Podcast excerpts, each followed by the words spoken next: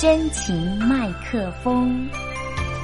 听众朋友您好，我是非常女倩华，谢谢你打开了我的真情麦克风。我将会在每次的节目当中呢，为大家介绍台湾有意思的那些人、那些事、那些书，让我与你的耳朵来一场美丽的相遇吧。今天呢，要来帮大家呢进行文艺心灵大滋补，邀请大家呢一起竖起耳朵听喽。好戏开锣，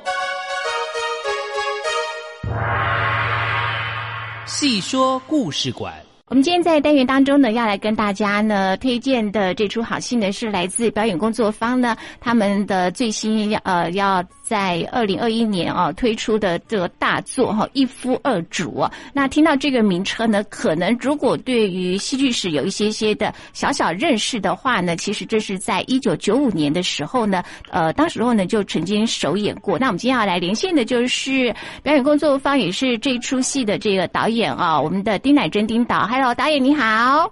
呃，主持人你好，各位听众大家好。好，呃，导演，请问一下就是说，呃，这个戏呢，其实呢是，嗯，意大，你们的写法是说翻转意大利的艺术喜剧呢，可能对于某些嗯人会有一些些的陌生，是不是可以请导演来稍微介绍一下这个意大利的戏艺术喜剧，其实是在呃剧场当中是有一个很重要的影响力量，对不对？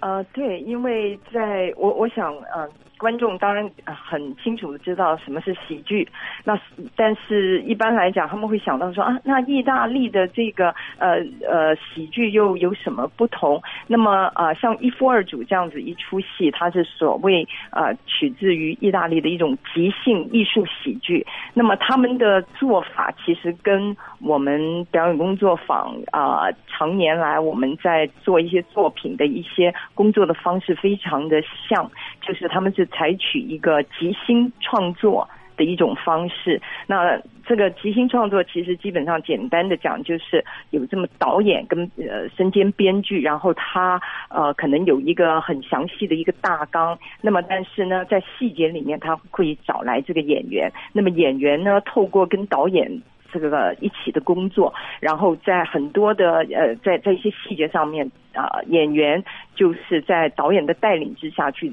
即兴创作。啊，里面的一些细节内容，那么呃，这样子的一个工作方式啊，在当年意大利的这种喜剧，因为他们很多都是在街头在表演的，所以他们很多东西真的是靠着说呃现场的即兴，然后看这个演员自己本身的一些条件，然后再加上在这个街头表演上面，可能他也有一些这个临时来的一些东西啊，这样子加进去，那么这个。这这样子形式的东西啊，在嗯，我们的艺术总监赖声川，其实他从一开始建立表演工作坊，其实我们就就是用这样子的方式，在创作出一些啊，可能大家对表演工作坊都很熟悉的一些剧，像是早年的《暗恋桃花源》啊这样子，或者是什么这一页谁来说相声这一些这些大家都啊啊非常非常熟悉的呃戏剧，那么。这个一夫二主，其实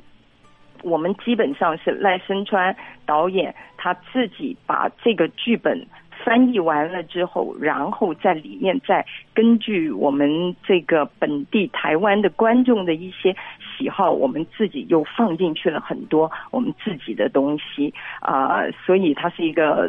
能量非常非常强大的一出喜剧。导演，您的意思是说，像这样子的意大利的这样子的喜剧的模式，那事实上是呃，在要沿用这样子的方式说，那剧本不一定是要完整的写完，对不对？它其实就是很多是在排练的时候，就是大家即兴发挥的。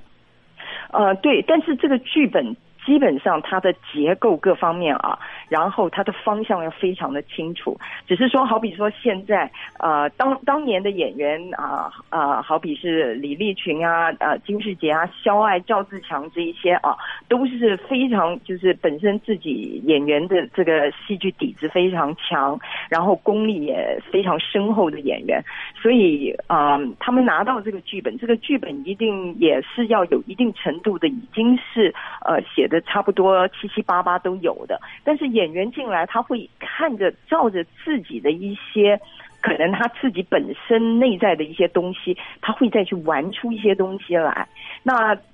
同样的，我这一次我在导这个戏，因为我找到的演员，比如说像唐崇盛啊、呃屈中恒啊、啊这个吕明瑶啊、李少杰这些啊、翁泉伟这些，也都是自己本身是在新生代里面啊功力很强的，所以我也同样的是，就是他是有剧本的，但是他们来了之后，他们会各自把自己本身的一些特质发挥在他的角色上面。那么这个时候，我也会在剧本。上面做适度的调整，然后在排练的时候有有非常适当的空间，让演员可以自己去发挥他自己对那个角色的一些认识，这样子。嗯，呃，导演，这个戏呢是这个卡罗高多尼他的这个原著哦，那他的作品好像大部分都是描写一些弱势的中下阶层嘛，所以呃，这个一夫二主也是他的一个代表作之一。对对。这是他的代表作之一，而且应该是说他大概啊最呃大家最最知道的一出戏就是一夫二主。那因为他的确在意大利的喜剧里头，其实很多喜剧都是这样，他是关怀社会上面的小人物。你不管是在美国的卓别林啊，早期的这一些。这些呃喜剧大师其实都是有着一个很强烈的关怀社会的一种一种出发点在做喜剧的，所以观众虽然笑，可是他会看到那个卑微的人性，卑微的人性。那比如说《一夫二主》这样一出戏，他在讲的是这个仆人，那么在。早年的那一种非常封建的时代啊，那么这些属于中下阶层的人，他怎么存活下来？那么在这样子一个戏剧形式里面，其实你看非常清楚，就是他非常有韧性，而且他非常他他也很知足，然后呢，呃，但是呢，他非常有生存能力。所以呢，当他已经饿着肚子，但是来了一个人找他说：“哎，你你是干什么？”他说：“我是仆人。”而且他还以做仆人这件事情，其实他是感到骄傲的。呃，但是呢，他这一天他非常的饿，所以呢，是一第一第一个见到的这个这个主人呢，就说：“好，那我现在需要一个仆人，那你来帮我做。”哎呀，哎呀，高兴的不得了，你知道，还跟这个主人稍微谈了一个价钱。然后呢，结果呢，过了没多久，又上来一个人。这个人也也在找仆人，那他心里想说：哇，怎么今天运气这么好啊？一下子就碰到两个人都需要仆人。然后呢，这个另外第二个人上来也跟他说是你是干什么的啊？他说我是仆人啊。那这个这个主人就说：嗯，我现在需要仆人，你来帮我做。哇，他高兴的要死。然后他觉得他今天简直是太有福气，他太幸运了，因为他同时。有两个主人啊，那这整个喜剧就从这里开始。那当然，他同时身兼两个主，他他是两个主人的仆人。那么当然，他中间就开始闹出非常多的笑话，因为他不识字啊，所以主人叫他去去邮局拿信。这个时候，他拿了两封信，他搞不清楚是谁是谁的，就是他非常多的这个，你就看到他。在每一分钟，他都在努力的要把他的工作做好，然后他为的就是那一点点的薪资跟能够啊中午赶快吃顿饭，因为他非常的饿。那么这整个戏就是就是这样子开始的。然后你在那边一直笑，但是你在像我当年看，我就我就一直在那个台下，我就说，哎呀，真是好笑，但是我替他好饿，因为他的主人一直要点菜吃，但是他永远吃不到。啊，像这类的东西，就是你就会一一直感觉到他虽然在笑啊，观众在底下笑，但是你替他挨饿，然后你替他着急，说，哎，这下他这个这个薪水拿不拿得到？拿不拿得到？因为他又犯错，然后他被呃主人打。哦，这个主人打打打，然后越打越多下，说同意打两下，到最后怎么变四下变十下？这就是呃非常多的这些发生的这些小细节，在这个戏里面，你虽然笑，然后到最后还是说。哎，赶快吧，给他薪水吧，让他吃这一顿饭吧。嗯，呃，那这个仆人的这个角色啊，那他必须要周转在两个主人之间，就时间分配管理上面，他是不是必须要常常这样子疲于奔命，或者是说他常常有一些的这个呃欺骗或者是隐瞒的行为呢？对对，他是层出不穷的，所以在这个戏里面，其实这个仆人非常的累，观众坐在台下都说：“哎呦，你真是忙啊！”你知道，他要呃呃，他他在这个饭店，然后接着他两个主人同时都来到这个饭店，就跟他说：“我现在要吃一顿饭啊，要好的。”然后呢，接着他就开始了，他就开始，他要记住第一个主人点的什么，第二个主人点的是什么，然后他就疲于奔命的在那边分那个，就是说上菜、上菜、上菜。那整有一段戏就是他一直在上菜，你就看他从。进呃，这个这个厅跟那个厅，那个一直在不断的上菜，然后到最后菜啊，就是吃完了之后，然后要收脏盘子啊，然后要换新盘子，然后你就看着这个盘子满天的在飞啊，因为因为他就是忙得不得了，所以他是一个非常非常疯狂的一出戏，但是你就会看到，你就是说是哇，他没有放弃过，他每一分钟他都在那边努力的要把他的工作做好，虽然他非常的。饿啊，所以他这个没错，他是忙进忙出，你就看着他全场在那边跑来跑去。他因为他一直有危机出现。嗯，这个导演就是说，这个仆人他在周旋在服侍两呃两个主人的这个之间啊。可是事实上，这两个主人他们他们其实是有关系的吧？对对对，他这个。这这出戏好玩就好玩在它里面每一个人物，其他的那个关系都非常的错综复杂。因为这个里头除了在讲到这个仆人他服侍两个主人之外，它里面还有很多的爱情戏。那好比说是呃李少杰他扮演的。这个叫做啊费德瑞，他是女扮男装，因为他的哥哥啊叫佛林都的，把他的这个情人给杀死了，那么他就他就要跑到这个威尼斯去找他这个男朋友，所以他就女扮男装，但同时他又没钱，因为他要他闹革命，但他没有钱，所以他要跑去呢，呃，以另外这个呃男孩子的这个男人的身份去去要。骗婚，啊，所以接着，所以他就就是错综复杂的一些关系。那么，然后他到了威尼斯来，然后去。寻找他的爱人，然后他的爱人也到了，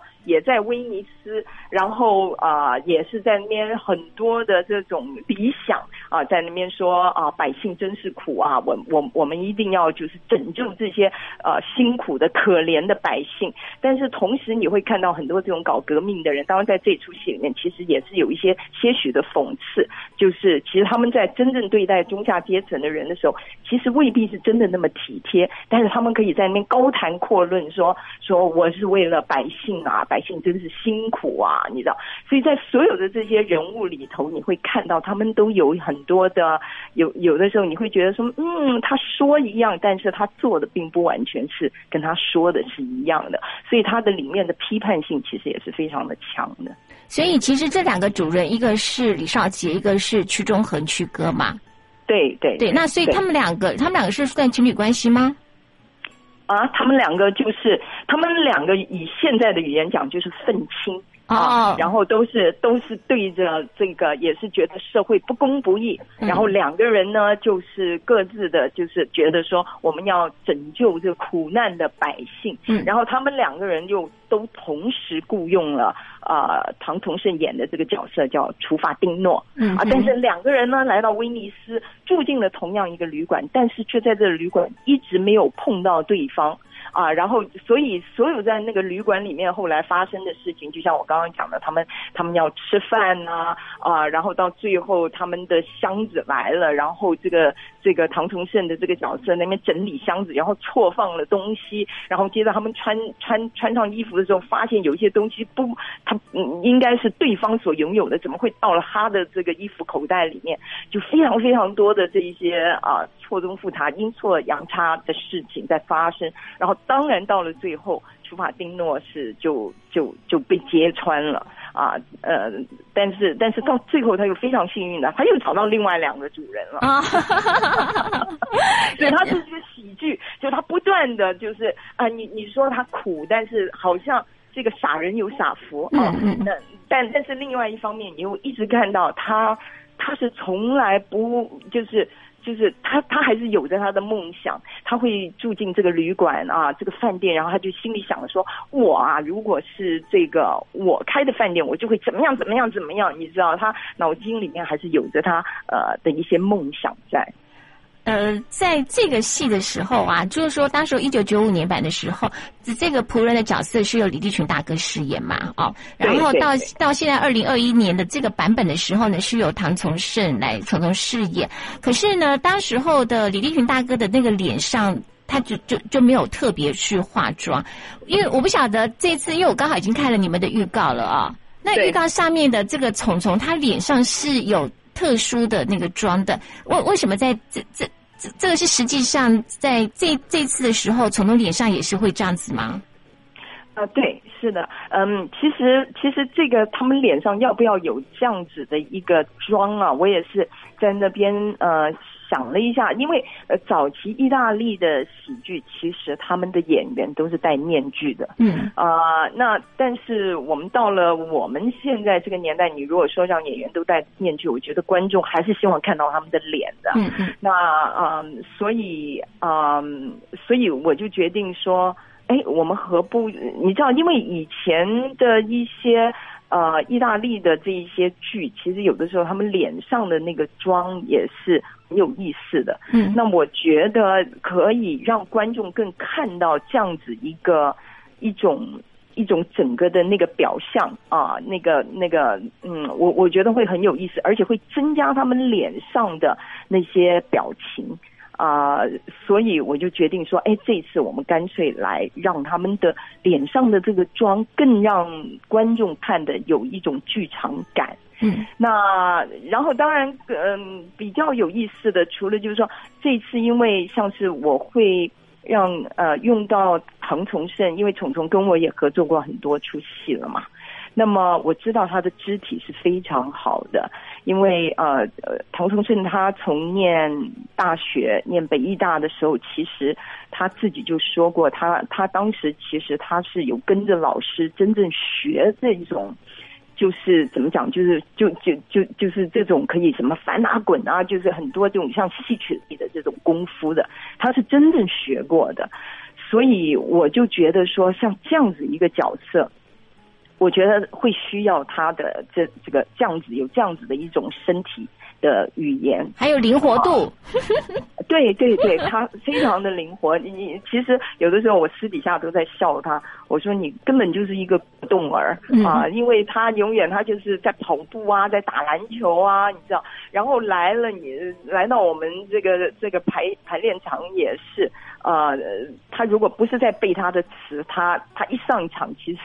他就是一直在动来动去，动来动去，因为那个肢体变得很重要。那所以，当然，我我们这一次像这一出戏，我也特别呃想要带给观众一种不同的感觉，就是像是感觉上他是一个剧团自己在在做这样子一出戏，所以到最后我们有一场戏，就是呃所有的演员上来各自把自己的。真功夫带带出来，就是呃，到到最后已经走向一种无厘头，就是有人在这个做做什么三趴虎，就是就是像真正的那种功夫在那个台上啊，还还有还有什么老杯少啊，还有蚌壳精什么都出来了啊，就是这个剧团在玩这一出戏的时候，其实他们是可以已经走向一个非常疯狂、非常非常不理性的一种东西啊，所以它非常非常的热闹。所以在这个戏当中啊，当然你刚刚就导演说有一些的那个呃接盘子的嘛，好，然后所以是不是有一些他们要练一些特技杂耍或者是剑术之类的？是是有剑术、有特技、有杂耍，所以它是一个呃，就是它非常的丰富呃，然后当然我也是。知道，就是说，早期他们意大利喜剧，因为他们到了街头表演，其实那个他们很多的时候，他们就是呃会即兴做一些，可能就是呃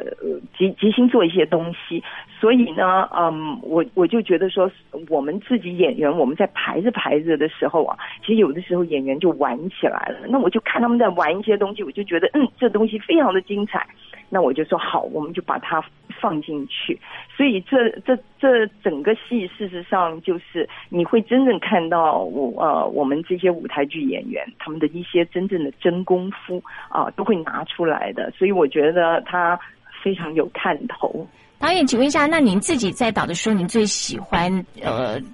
里面的什么片段呢？嗯，其实我当然一定是全部都喜欢，但但但是就是我印象最深刻、最最可以引起共鸣的啦。哦，我我觉得应该是这样讲，就是说，对我来说，什么叫印象深刻？就是最难排的，最难排的是第五场的，就是他们在。在呃这个饭店吃饭，这场戏就是刚刚讲到的这个丢盘子，各式各样的杂耍全部出来了。那怎么去安排这一些各式各样的东西，让它聚集在一起，然后看起来就是说，呃，观众很乐，但是同时也会佩服说，哎呀。怎么原来这些演员都这么有一些真功夫在在身上的？因为你可能看其他的戏你看不到，嗯啊，你看不到他们有这机会可以展露他们的真的就是这些绝技，但是在这样子的一一一出戏里面，他们就可以拿出他们的一些绝技出来了。所以那一场戏第呃就是在餐厅吃饭这场戏，其实对我来讲花的时间最久啊，然后排出来是。就是他一定要非常非常的精彩，所以到现在我们经常还是呃花最多的时间是在排这一场。所以如果你刚刚问我，我应该是说对我来讲最排的最辛苦，但是印象最深刻的是这一场戏。但是另外有一两场戏也是肢体也是玩的非常的凶，呃，所以它都是就就就是观众来看就是有很多就是用用用手上一封信，然后这一封信怎么样子被丢到地。上被被被撕开，然后接着互相怎么去接这封信，就是很多的像这样子的一种一种技巧啊，那就是你要玩的非常的纯熟，会让观众会说的，哎呀，这东西真的很妙啊，可以这样子做，这样。嗯，那这个戏呢，一夫二主呢，就是要可以引起这个大家到剧场去的时候会有什么样的共鸣呢？或者是感受，我我我觉得，我当然希望，其实喜剧其实希望观众就是说，你下班然后进来剧场